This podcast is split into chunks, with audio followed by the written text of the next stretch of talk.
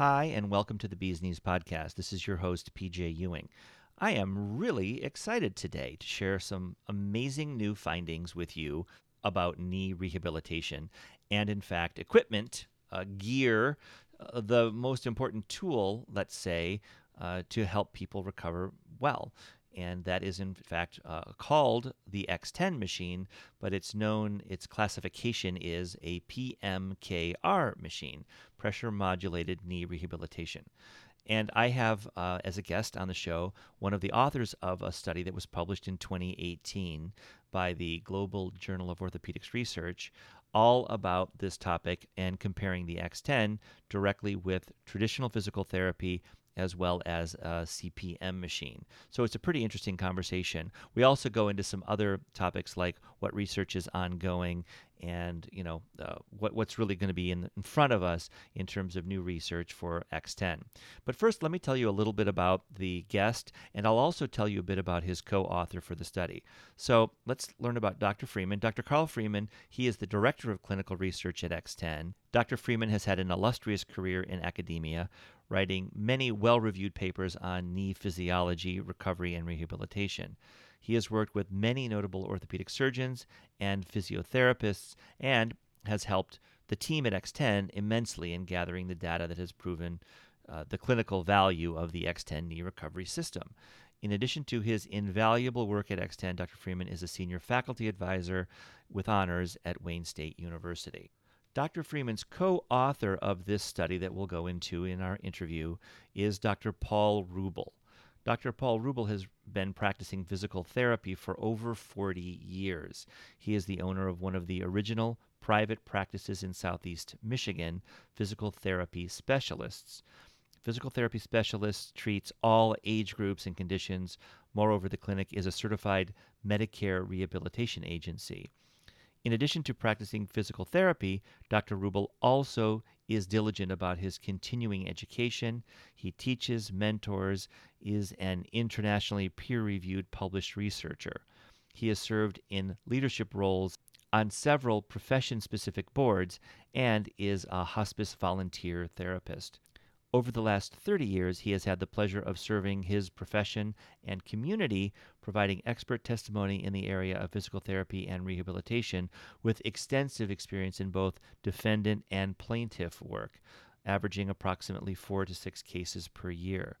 He sees it as an extension of his life's work and yet another way to both help shape, uphold, and protect the standards of his profession, and be an advocate for the patient's rights to quality care and ethical medicine. With his extensive experience, expertise, and winning results and strategies, he is a strong and reliable uh, asset, and in fact was a, a very important contributor to this piece of research. That said, I'll just reiterate I've been very excited to share this with you. The research was years in the making. The results were published, as I mentioned, in December, and now we have that research, and I'll share a link uh, on the show page. It's very interesting to read because it does illustrate the value of the CPM machine or lack of value, the value of the X10 machine, and really how they compare with one another as well as to direct physical therapy, traditional physical therapy. So, by reading the research and listening to this interview, you'll understand a lot more about what works and what doesn't, and really why. If you'd like to look up the study right now, you can find it at a website for the Global Journal of Orthopedics Research. Iris Publishers is the name of the company behind that journal. The name of the article is Our Computer Controlled pressure modulated knee rehabilitation machines valuable following knee arthroplasty. And again, the authors are Paul J. Roubal and D. Carl Freeman. Welcome to The Bee's Knees, a podcast full of articles, interviews, clinical studies, and advice about knee surgery, physical therapy, and life after knee surgery.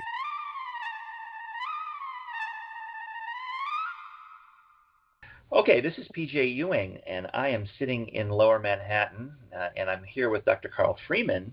Hi, Carl. How are you? I'm doing well. Yourself? I am good. I'm happy to be on the phone with you. I got to be honest.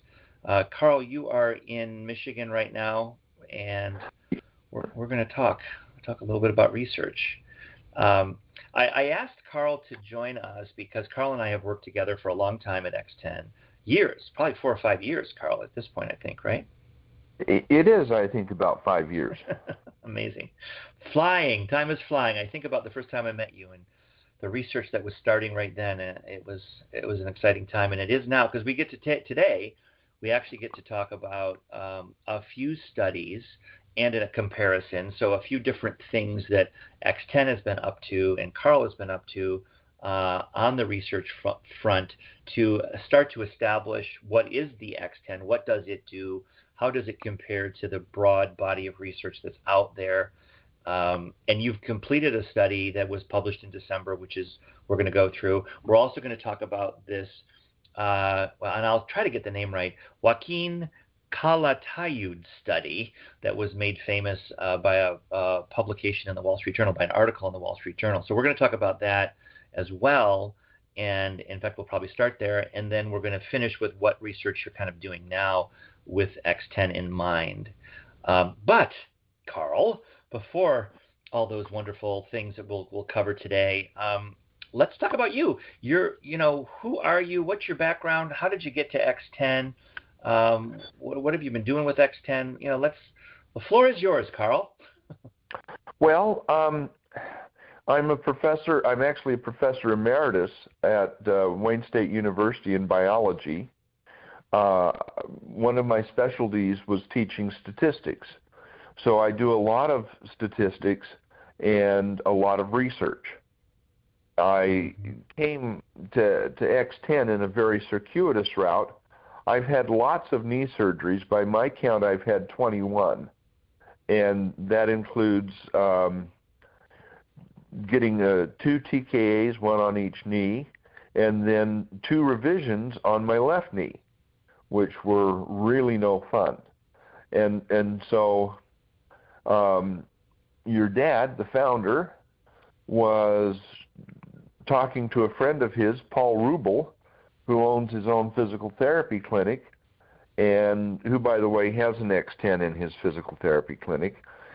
And he was saying, your dad was saying that um, we needed to do research and get data and analyze it. And and Paul recommended me for the job because Paul and I have published probably a dozen papers together, and and my role in all those papers was to to deal with the analysis and the numbers and and so Paul recommended me to your father, and and your father called me, and that's how it all got started.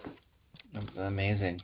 And besides working with Dr. Roubal, you've also worked with other orthopedic surgeons uh, in publishing, haven't you? Uh, I have. Um, I have a, a, paper out, but it, it, it doesn't relate to, to to knee so much as it related to anesthesiology. I see. Okay. Okay, but you've been down this research path obviously many times. Um, well, I've done my own research. Um, yeah. I've I've published approximately 180 papers, so I've done a lot of research over my career. I'm feeling more and more fortunate to have you on this call right now, and this that's great. I didn't realize that, Carl. Wow. Um, okay, so you found X10 circuitously, obviously, and now you're doing research, and it was so let's go through. Let's let's start there then. Let's let's start with the uh, the work that you did with Dr. Roubal on the the X10, the piece that was was published, um, looking at you know devices and total knee arthroplasty and recovery.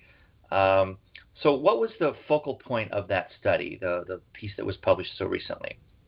There were really two goals to that study. The the first goal was to compare the X10 to a CPM. Okay, back to then, the, the version of the X10 we were working with at that time only did range of motion, and the CPM was supposed to do range of motion. And we um, compared our results to the um, papers cited in a, a, very important review called the Cochrane Review on CPM. They published a review in 2014 in which they looked at all of the randomly controlled studies that had been done.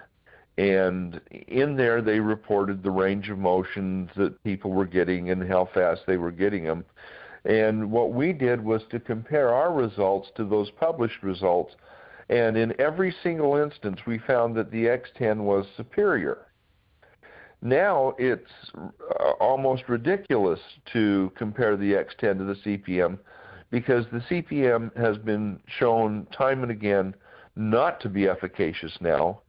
And the X10 has moved beyond range of motion and also has strengthening modules. And that's kind of where I'm going with the new research is looking at how well X10 improves strength in addition to range of motion. It's interesting because uh, I know you know the value of the CPM and the comparison to X10 so well. We deal with this every day. But the reason I deal with it every day is that it's still out there. It's still being sold or rented. Some surgeons still lean on the CPM which you know constantly amazes me that that's that's the case because well and maybe it's because we have seen the research and really understand the failings of the CPM and I know we've published on that topic as well um, and it's not known by so many uh, and it's almost I feel for me it's almost like a mission hey you know I don't want to just throw rocks at the CPM I, I want you to know the data understand the research look at all the studies that have been published that show very clearly the failings of that device. The other thing, though, in that study, right, the study that the, that you published with Dr. Roubal, um, it was the CPM numbers were actually similar to regular physical therapy, weren't they? Um, what this, the previous studies had shown is that the CPM got no better numbers than no CPM. Right. So just using standard physical therapy achieved the same numbers as CPM. There were some technical issues with the CPM. The, the first is that the machine simply moves back and forth, but the machine itself moves. In some cases, it walks off the bed, uh, which is very bad for the patient. But uh, the, the technical problem is that it always changed the alignment. And, and so as a consequence of that, when the alignment changed, it became very painful. And that also meant that it was not a uniform um, procedure to use. So patients would strap themselves in and turn the machine on, and pretty soon their alignment was off, and that caused pain. Okay. Um, mm-hmm. So that became a problem, and they found that they could not solve that problem even if they bolted the machine in bed. Right. So, which which is a, an effort you would never go to in your own home. So it doesn't work. Uh, doctors, as one of them said to me once, we prescribe it so we can be seen to be doing something. Right. Yeah. And and and that's a very very poor reason for doing anything. So the study that you and Dr. Roubal published in December of 2018 is called Our Computer Controlled Pressure Modulated Knee Rehabilitation Machines Valuable Following Knee Arthroplasty. So PMKR, Pressure Modulated Knee Rehabilitation. Um, to me, the question I've got, the first one is, and I, you know, the CPM, okay, it has its you know certain results after total knee arthroplasty, knee replacement. Does this indict traditional physical therapy as well? Can I take the leap to say, well, if the CPM is the same as regular physical therapy and the X10, that those are the numbers for the CPM and the X10 numbers are over here. Can I group CPM and, and traditional physical therapy together in terms of that's what you get when you get you do those two things? Well, there's no difference between CPM and traditional therapy. So if we're better than CPM use, we're better than the physical therapy. Right. Right. So you can take that leap to say CPM and yes, yes, you, you you can take that leap. Okay. Um, and and the numbers are quite different. It's not just a you know academic. Oh, it's you know three percent better. It's significantly better. I'm looking at the study now uh, pressure modulated knee rehabilitation. So that's code for the X10. Uh, the numbers were after 30 days around 116 degrees range of motion, one of the benchmarks that you were looking at, compared to the review study. So all of this bundle of studies in the Cochrane review, which was around 83 degrees, um, and that was at six weeks.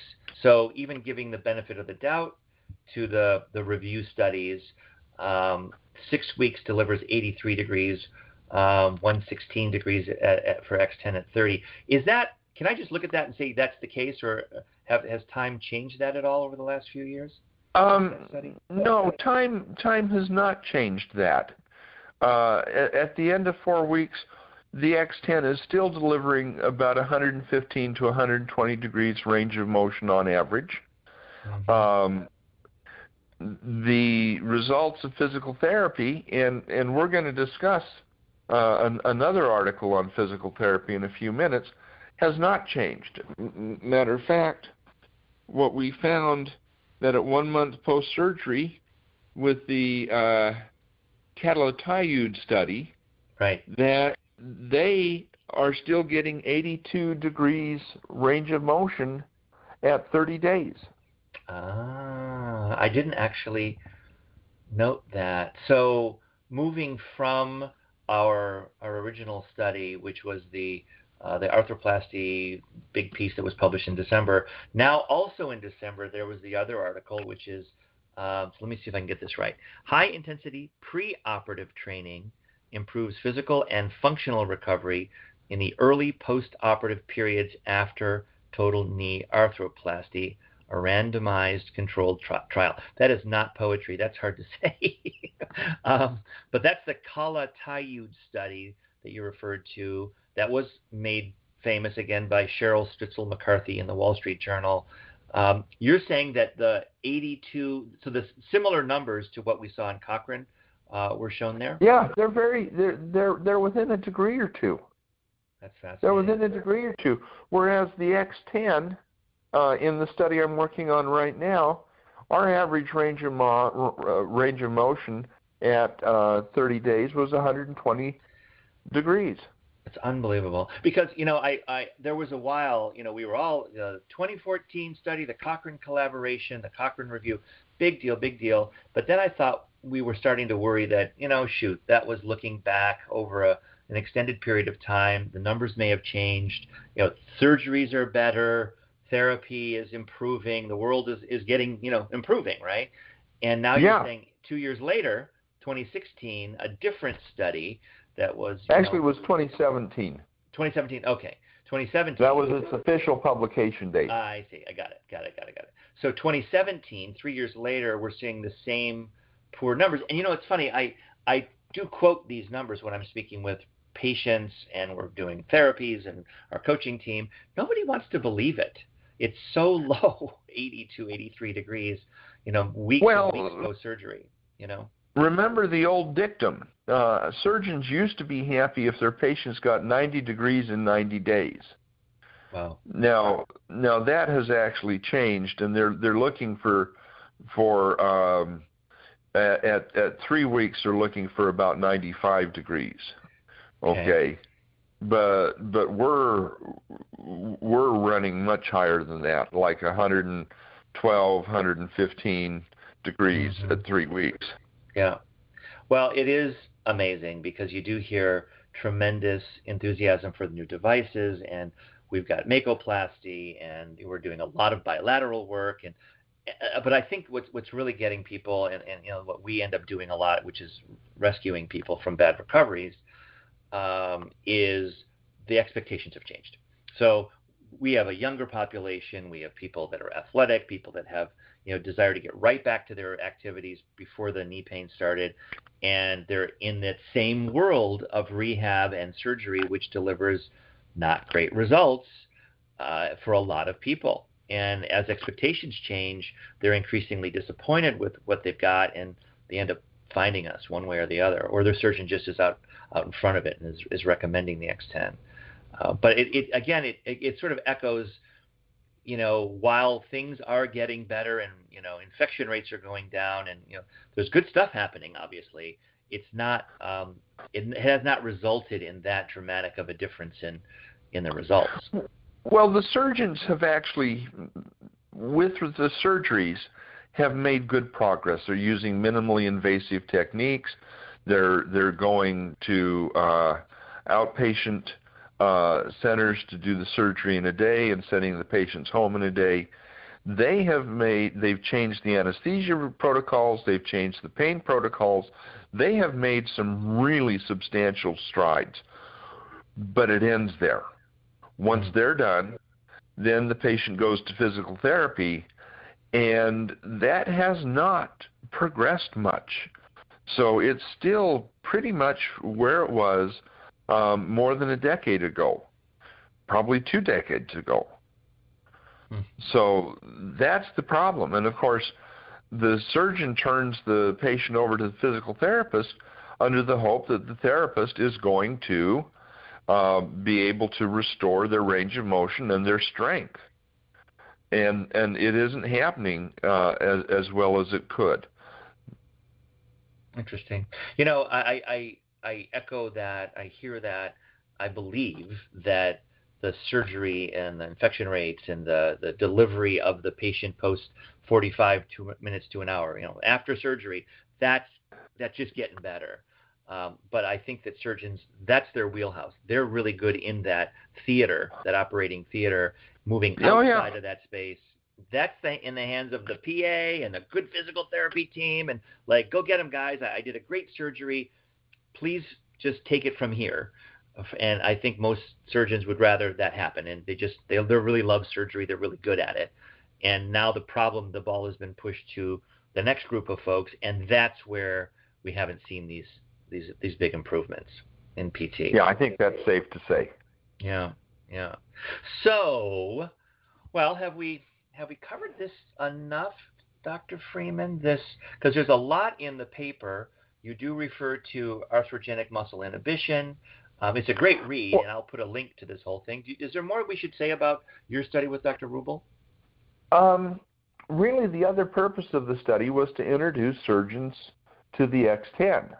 And of course, when it's published, that's our attempt to introduce them to the X10. So, no, I think we've pretty much covered the waterfront on that one. Okay, good. And I, I will, again, post links in the notes on this uh, episode of the podcast because um, it's a, believe it or not, it's a good read. You did well, Dr. Freeman. It's it's easy to understand if you're a layman like myself, and um, it's illuminating the information there. And it's it's uh, published by the Global Journal of Orthopedics Research uh, by irispublishers.com. I will again put links and try to make it easy to find so that you can read the study. It's a, a two, three or four pages. It's got some great graphs in it. It's a good read to understand. You know, even if you're not poking around about the X10 machine, if you're just trying to get the skinny on the CPM machine and physical therapy in general, general physical therapy after knee replacement, this is a really great resource to use. All right, so let's move on then to this other piece that you wrote a commentary on, basically, which was the prehab uh, results uh, from that 2017 study. Uh, the primary author was Joaquin Calatayud. Calatayud, darn it, Joaquin Calatayud study. Um, what what was that study all about, and, and what, what did you do with that in terms of your comparisons? Well,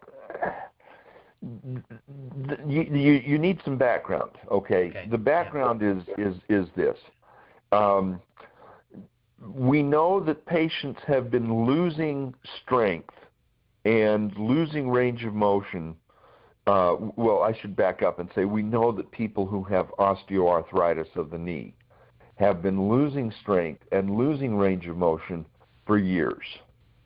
And we also know from a lot of research that the best predictor of how patients recover is the condition of their leg going into surgery. And so that leads you to the logical question is, well, if I could improve the condition of the leg going into surgery through exercises and stretches and those sorts of things, would it change the outcome? All right? And and so there are lots of dozens and dozens of papers out there on prehab. And the results are very ambiguous. Part of that comes from the nature of this of the studies. Uh, and and what they do for their intervention. So some of the studies have uh, home exercises that people use with therabands, and they do stretching, and they count, stand at their counters and do exercises. Um, some of them are very gentle. Some of them have patients doing squats, which are not gentle. Okay, and and so you um, there are studies out there which stimulate the leg muscles with electrodes, uh, and and do that uh, as a way of strengthening the muscles. Other studies, like the uh, I think it's Catalatayud, or I'm having a hard time Me with too, the name right? as you are. Yeah. Ka- Calatayud. Good God, that's a hard name to say. Calatayud. Right. So what he what he what he said in his paper is n- no, you can't do um, n- not very stressful exercises. You've got to have an intensive prehab to Right. make a difference. Right. And so he, he, he, he had two groups, a group that got prehab and a group that didn't get prehab. And the group that didn't get prehab just had standard physical therapy after surgery and didn't really do anything before surgery. They went to the educational classes and did that sort of thing. But then the ones that that were in the intervention group, he worked with them um, they they did knee extensions, they did knee flexions, they did stretching exercises, and he gave them a very intensive uh, workout. Now, he looked at uh, things like range of motion. So he did flexion, he did extension, um, he he uh, had a stair test to see how fast people could go up and down stairs they they exercised the uh, hamstrings with he did um, isometric knee flexions he he did isometric knee ex- extensions and he did hip adductions so those were the exercises that they actually did uh, in Intense. attempt to to improve the leg Intense. Okay. I mean, that that's a serious regimen. How long? it's a very serious regimen How long was Huh? that activity? How long did they do the prehab in that? they did it for eight weeks Oh wow. Okay, that's serious stuff. Yeah, so that was serious stuff. Now, part of the problem is that not many people were willing to participate. Right. He only had about a 34% compliance rate because most people didn't want to travel to the clinic. When you're doing um, uh, exercises for your hamstrings and your quadriceps, the isometric knee extensions and knee flexions uh, work, that requires machines. Right. And so it can't be done in the home um, because you've got these big weight machines that have to be involved in that. And so those had to be done at a clinic. And uh, he started with, I think, 125 patients or 126 patients. And I, if my memory is right, 82 of them refused to do it. Hmm. So he, he was down to, to 44. They just did not want to travel to a clinic. Okay, now just as an aside, the X10 is a machine which does knee extensions and knee flexions, but it's put in the home because it doesn't work against weights, it works against pressure, and pressure is something we can control. And so it's small, it's portable, it goes in the house, and patients can use it in their at their anytime they choose in the convenience of their own home. Which means they'll do it. I mean, Which means that they will do it. yeah. Um, and and that was uh, important. So, but what he did find, he he had his control groups and he had his experimental groups, and for each of the parameters that he listed, he found a significant difference. Okay. The- Validating prehab, basically saying if you go through this intense program across eight weeks, you're one of the 44, kind of the 44. Um, you will see positive results, basically. You will see positive results one month post surgery Right. to to three months post surgery. Okay. Mm-hmm. and and y- you know it was good that that they found that okay Sure. But his results pale in comparison to the X10. And even though he he doesn't really discuss this in the paper, he did provide us with the data to look at it. All right, and and so when we when we look at his flexions, um, if if we if if we look at his his control group flexion, uh, they had 102 degrees of range of motion before surgery, and one month after surgery they're at 82 degrees. Wow. Whereas his intervention group started out at 104 degrees, and one month after surgery they're at 88 degrees. Okay, was the the intervention group better than the control group? You bet. Does it compare to the X10's 120 degrees? No, because at 88 degrees you don't have um, enough flexion to enable you to go up and down stairs, to enable you to get in and out of a car, uh, to to do a lot of activities that you would normally do. 120 degrees permits you to do just about all activities. Right. So there's a meaningful difference. I mean, their their proof, you know, in the research that they did, which is wonderful that they've done this comparison to an intervention group and a traditional group. So intervention with prehab, control group without, was that there's a modest improvement in range of motion post surgery based upon the work that they did beforehand. Did they look at strength at all in that? They study, looked at strength. They, Okay, they, what they- happened there? they- they- um, this is isometric knee flexion. They had a Mhm. baseline for their control group of 9.1 kilograms. Okay.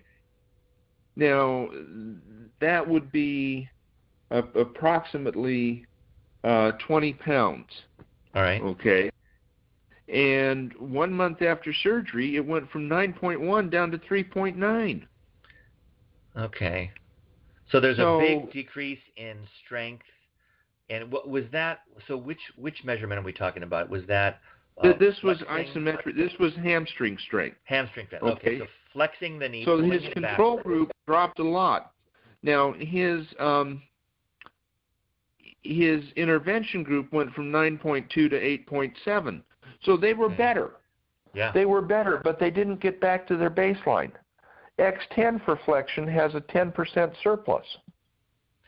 so So they more than here, got back. This is really really important for everyone to understand. We're talking about how strong you are before surgery, going you know a couple days going in, right? There you are, surgery. Yeah. and what happens a month later after surgery. There's a famous, you know, statistic that shows there's a tremendous decline in strength for almost everybody. In this intervention group, there was a little decline, so that's good. In the control group, there was that traditional big decline in strength. Yeah, And that's just standard physical therapy. Right. You're just going to be weaker. You've been inactive. You have some muscle atrophy. You've been worried about bending the knee. You've been dealing with just recovery. You've lost Right. a lot of strength. Those guys, those 44, found themselves down, but not down, you know, not bad. After all that effort, not terrible. And you're saying, though, with the X10, eh, that even beats those numbers with what we do. Uh, so, so with X10, it's a prehab effort on the machine, then rehab on the machine, then we compare the data. Is that is that right? That's right. Now Okay. the, the the hamstring is not the pivotal muscle. Um, that's the one we've just discussed. Right. The quadricep is the pivotal muscle. So if I look Right. at their control group, they were starting out at 23 and a half kilograms. That would be between 50 and 60 pounds. Okay.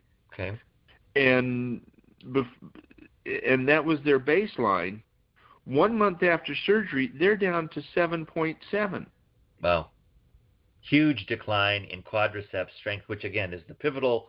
How you get up off of a couch, what you really need to do stairs. That's that's that's the muscle we care most about, isn't it? The muscle group. Yeah. Well, now if we look at their intervention group, they too started out at 23.5 kilograms, and they went down to 8.9. Big decline. So they're Okay. losing about 60% of their strength. there you go. Even though even though the intervention group's better than the control group, Right. Not statistically better, but it's better than the control group. They're losing strength. Whereas with the X10, we not only in, in 30 days regain their full preoperative strength, but the X10 patients have a 20% surplus. Wow. They're better than when they went in for surgery. And with the Calatayud, uh, study, they're worse by yeah. far. They're 60% worse than when they went in before surgery. You know, one thing I'm learning is that we're getting good at saying Calatayud. That's that's that's a good step forward for us. It's amazing, and it's almost like you want to shout from the mountaintops. You know, hey everybody, look over here. There is a much better way um, than even an intensive eight-week process of you know going to a clinic and doing the hamstring and the quad work. I mean, you can do you can do this in a shorter period of time on a machine in your home, and the results are significantly better. And you know, again, back to what I said earlier, right? Expectations. We expect to get back to tennis and back to golf and back to you know jogging. Oh yeah. You know, and, you want to be able to squat down and look your grandchild in the eye. Right. You're too young for that experience yet, but I'm not. yeah, I am just a little bit. Uh, but you know, but these surgeries are younger. I mean, I'm getting a lot of 50 year olds now, men and women, having one or two knees done. I mean, you know, there's 40 years ahead of a lot of these people, and uh, their expectations are, yeah, okay, did the knees, let's let's get back at it. Um, and you're going to get that much better odds, if not, you know, assurance that you're going to get that if you do this prehab rehab on the X10. Let, can we talk a little bit about our comparison? Well? Let me let me explain why you get the better results on the X10. Great. Yeah, thank you. Okay. Um, there, the X10 has several important features. One is it has these patented pressure sensors that sense when the patient is guarding their leg, and the machine actually will stop because you guard your leg when you're starting to experience pain. And so the machine will actually stop, back up, okay, and take the pressure off. So when it senses that you're about to enter the painful zone, it stops. It does not hurt you. All right? That's critical. Mm-hmm. Um, because usually when you go into a physical therapist's office, you know, they have you sit up on a table or lay on a table, and they bend your leg as much as they can uh, until you stop them because you can't tolerate the pain anymore. Oh, oh, okay. It's very painful. With the X10, it's not painful. The machine itself moves slowly, moves gently, and, and senses the pain. Now, the next thing is it's under the patient's control. So the patient can decide um, if they want to increase their pressure by a pound or increase their range of motion by a pound. Uh, that's entirely up to them. And, and they don't put themselves in pain. So it doesn't hurt. It's in the home. Patients can use it whenever they want, and because it doesn't hurt, and, and this is th- these things are critical. Patients will use it multiple times a day, seven days a week. So usually you go to outpatient physical therapy three days a week for about an hour, and they push on your leg and they have you work some machines and and do that sort of thing but the machines are are just weight machines. There's no computer controlled arm that will sense if it hurts or not. You have to experience the pain to find out that it hurts. Right. And then you've done damage and then it swells. Okay, and then you then that hurts because the pressure receptors are really what pain receptors are. And so when you have swelling that hurts. Now we do other things with the X10 that, that are critical. I just mentioned that, that swelling's a problem. We actually, and this is the only place I know of where we where people are encouraged to exercise their calf muscles. When you get fluid in and around the knee, gravity pulls that down into your lower leg, and your lower leg swells, and you've got to get rid of the fluid to get rid of the pain. And when your calf muscles contract, that pumps the fluid into the lymph, and then it goes to the heart, and then it goes to the kidneys and out the the urinary tract. And so you get rid of the fluid. So X10 patients typically have much less swelling, which means much less pain. Matter of fact, we had a PA the other day say that um, at two to three weeks they've stopped using opioids to control pain, and for the most part are just using over-the-counter things like Tylenol. Mm-hmm. So getting rid of the pain enables them to do the range of motion exercises and the strengthening exercises in their own home, pain free, and and for the range of motion it's multiple times a day. For the strengthening exercises it's every other day. Okay? But they do them because right. it doesn't hurt. And the consequence of all of that is that they get better much faster. It's yeah, you add these all together, um, and you end up with you know, a, a, a much clearer picture, you know, two to four weeks post surgery. I'm looking at the, the data from the, the Calatayud compared to the X10 work that you've done, and you mentioned 35% compliance for the that study, 94% for X10. But in every measure, flexion, extension, hamstring strength, quadricep strength, the X10 was uh, better across the board when you look at the three weeks, four weeks post surgery numbers. I mean, some incredible differences from losses of flexion extension to, to, to gains. To gains. Yeah, it's really it's really astounding. Is is that the is that the the way to go? Is it three weeks, two weeks? Do you need all that time prehab to get this? You, you need at least, in in my opinion, you need at least two weeks of X10 prehab. Okay. Um, to to get the the good results and uh, prehab, you, you know, prehab has other benefits that we don't talk about.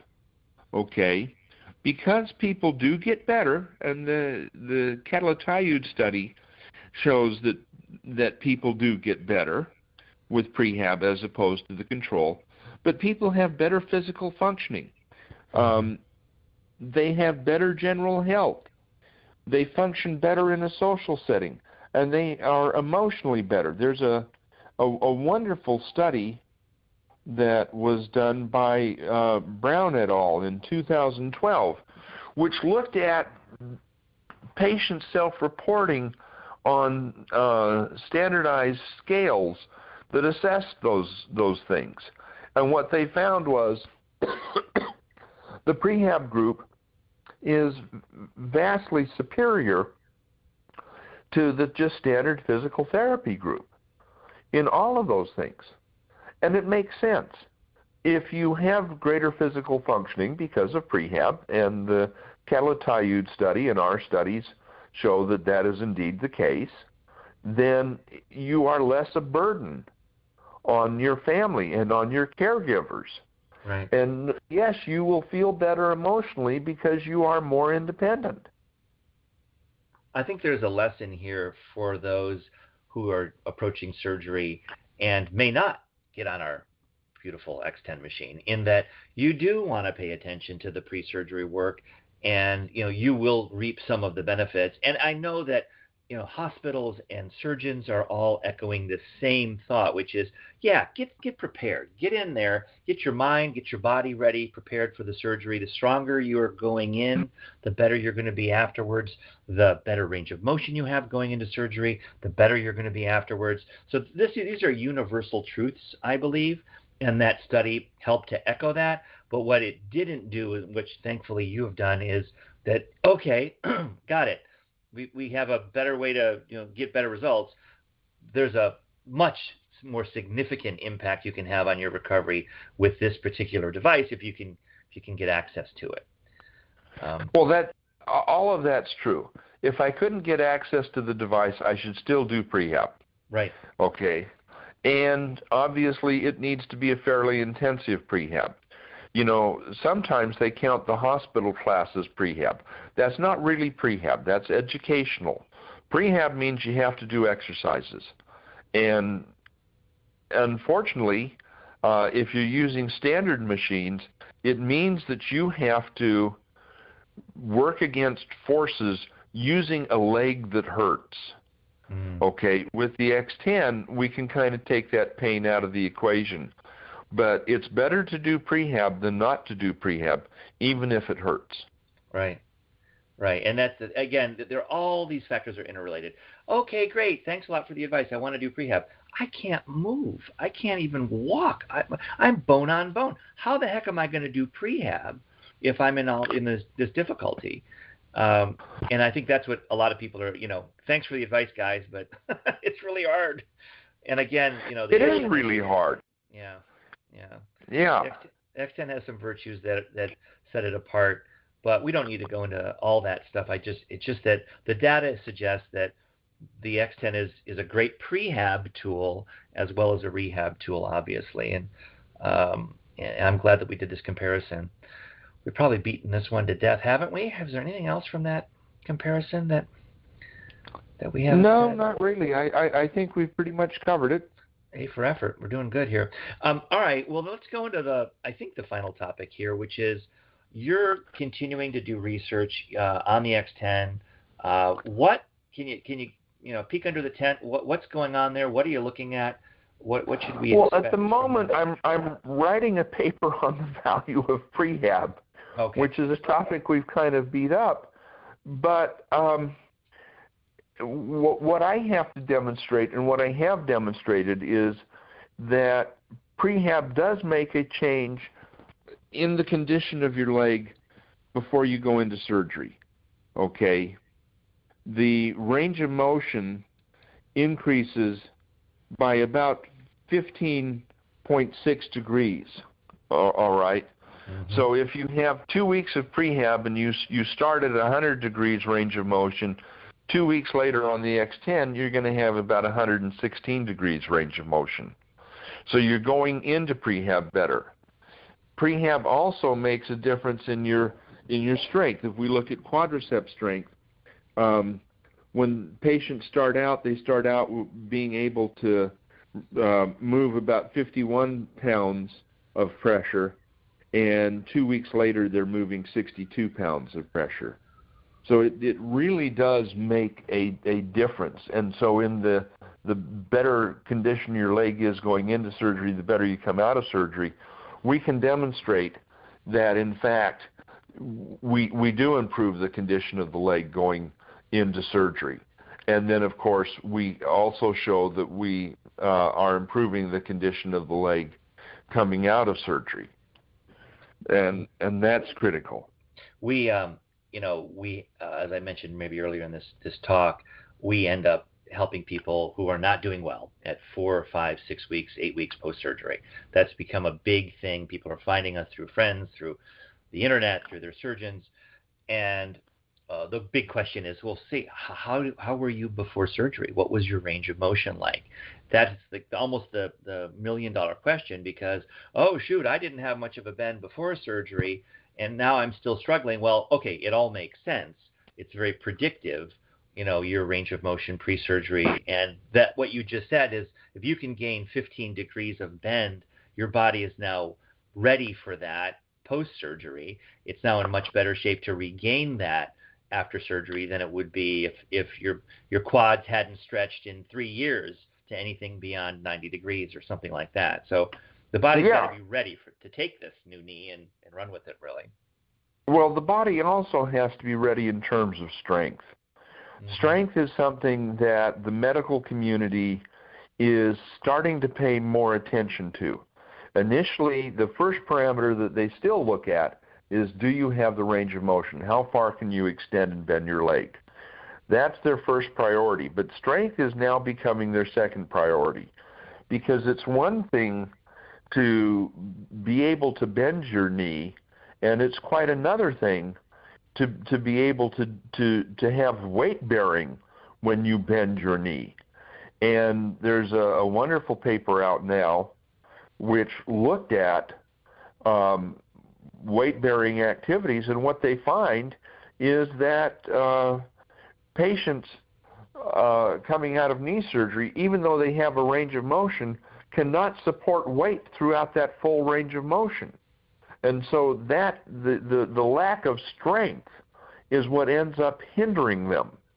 And those strength deficits are very apparent. We, we talked about the Calatayud study where they had a strength deficit coming out after 30 days, and almost every study that has examined strength has a strength deficit. Matter of fact, the the standard figure in the literature is one month post surgery, patients are have a 50 to 60 percent strength deficit. Now, that contrasts with the 20 percent strength surplus of the X10. So we really do strengthen them, and we allow them to be able to do weight bearing through more of their range of motion, that is, to engage in more activities than if they just had standard therapy. It's so crucial. I, I've witnessed working with a patient in New Jersey a few years ago, and we had spent a tremendous amount of time getting his range of motion back, and it was a real tricky one. He he was you know, way post surgery, and you know range of motion was bad, and we had to avoid a manipulation. It was this you know saga, right? And we get there, we get the range of motion, and we're all you know breathing a sigh of relief until you know it all kind of becomes very clear that while we've been doing all this range of motion work, um, we haven't done any strengthening and haven't done any strengthening, and and it was you know just because the we were there for a job. The job was range of motion, and it then took another three weeks for this gentleman to be able to walk upstairs in his house because we had to go, you know, add strengthening to the, the protocol, and then we got him back to normal life. But I watched this slight of frame, lovely gentleman, you know, who had gotten his bend back but could not walk stairs because his quads were just they weren't there. They just were. and of course, now the X10 has the load cells, which enable us to to work on the quad simultaneously while we're working on the range of motion. Yeah. It didn't yeah. used to didn't didn't used to do that.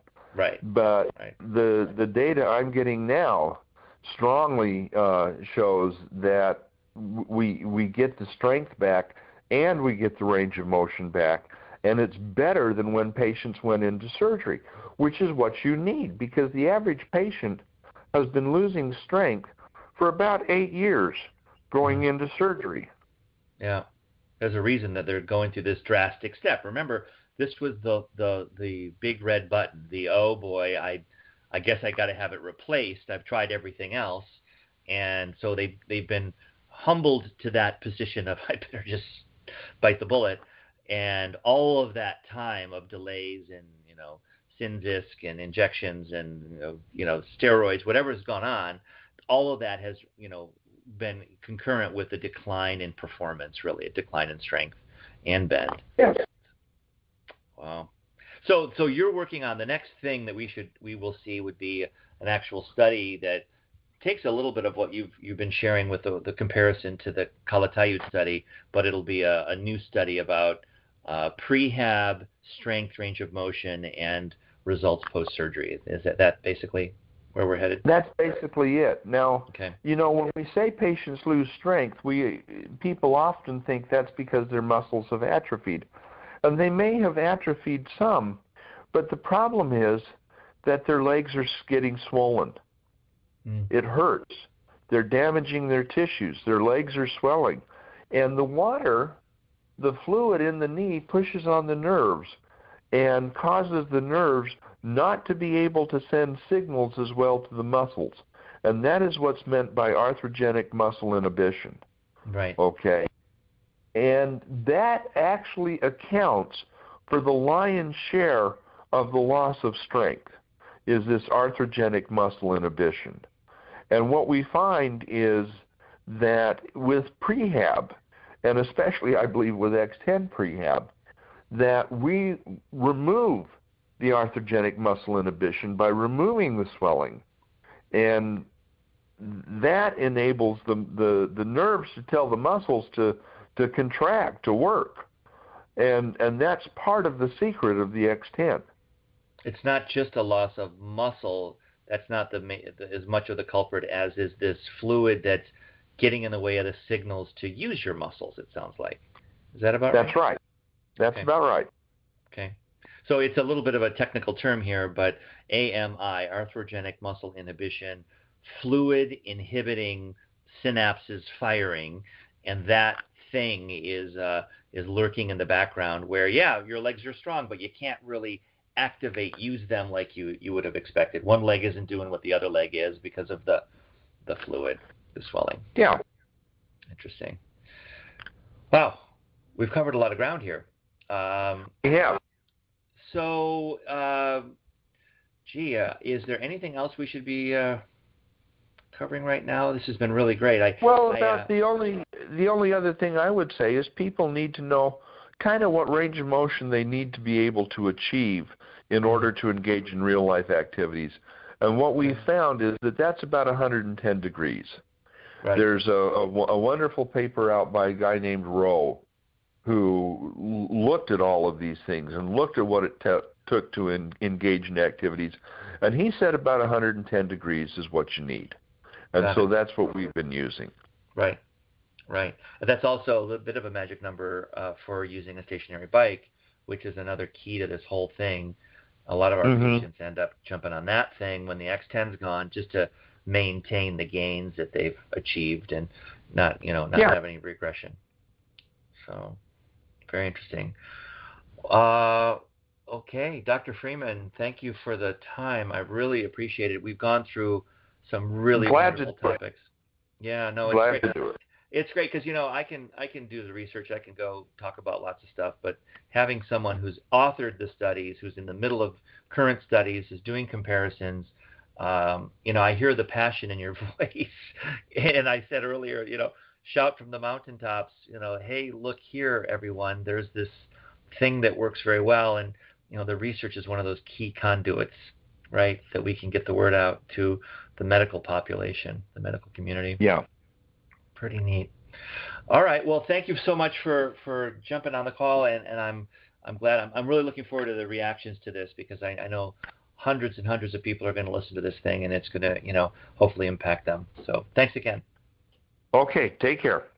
maybe you would like to be a guest on the show. That would be terrific. I welcome all perspectives related to knee surgery and recovery.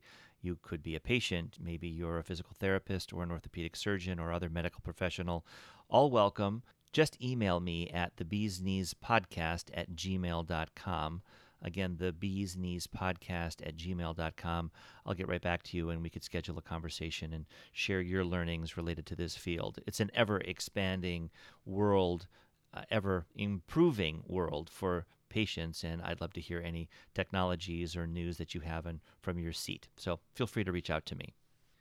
I'd like to encourage you to go to x10therapy.com and click on the blog tab because we do have an ongoing blog, the X10 Meta blog, which is filled with useful information for those that have surgery upcoming. We also have a couple email series, one for patients that are having a tough recovery, the other one for people that have surgery upcoming. There's a lot there at x10therapy.com. So visit that site and poke around a little bit.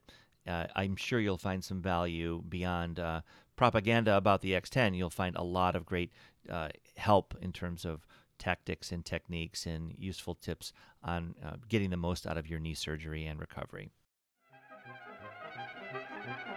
To learn more, visit x10therapy.com 1 855 910 5633. Just a reminder, it's a huge help if you subscribe to, rate, and review our podcast. It helps people find us.